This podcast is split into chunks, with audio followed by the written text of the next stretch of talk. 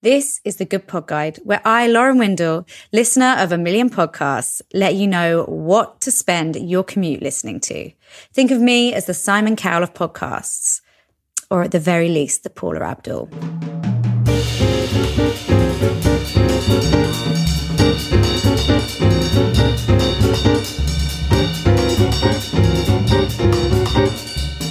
Good Pod Guide, we said that we didn't just want to be bringing you the biggest shows around, but we also wanted to introduce you to something that it's unlikely you will have heard already.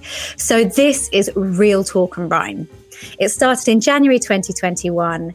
They release a new podcast once a week and they are these short 10 minute bursts. And I kind of want to call them pieces rather than podcasts. To me, it just feels like art. Each episode is an exploration of a topic through a combination of poetries and interviews. And for me, at least, this concept was totally new, but there is a chance that I'm just a bit behind. There's this beautiful cadence to each episode. It's a bit hypnotic. Like even when the presenter was giving a trigger warning, I was like, totally sucked in by his dulcet tones. It's hosted by Luke Agee, He's a poet and a writer and a public speaker. And he actually did an incredible TEDx talk called Poetry, Diversity and the Camera Lens Conundrum, which I definitely recommend you check out as well.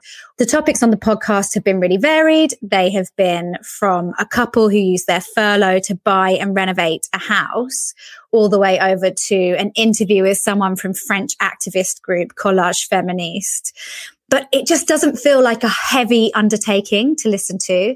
It's a short burst of performance art. For me, I love the concept. I love the format. I know that I think something's really good when it requires like real talent or skill to do it. And that's a talent or skill that I know I don't have and I'm jealous of it. And I definitely got that like envious feeling listening to this. Also, you just can't argue with the length when each one is just a little 10 minute snippet.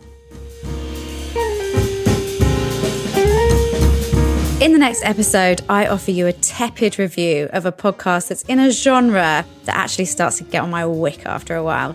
It's one of those banter murder combos. You can get more info on the show online at www.goodpodguide.com or follow us at goodpodguide on Instagram and Twitter.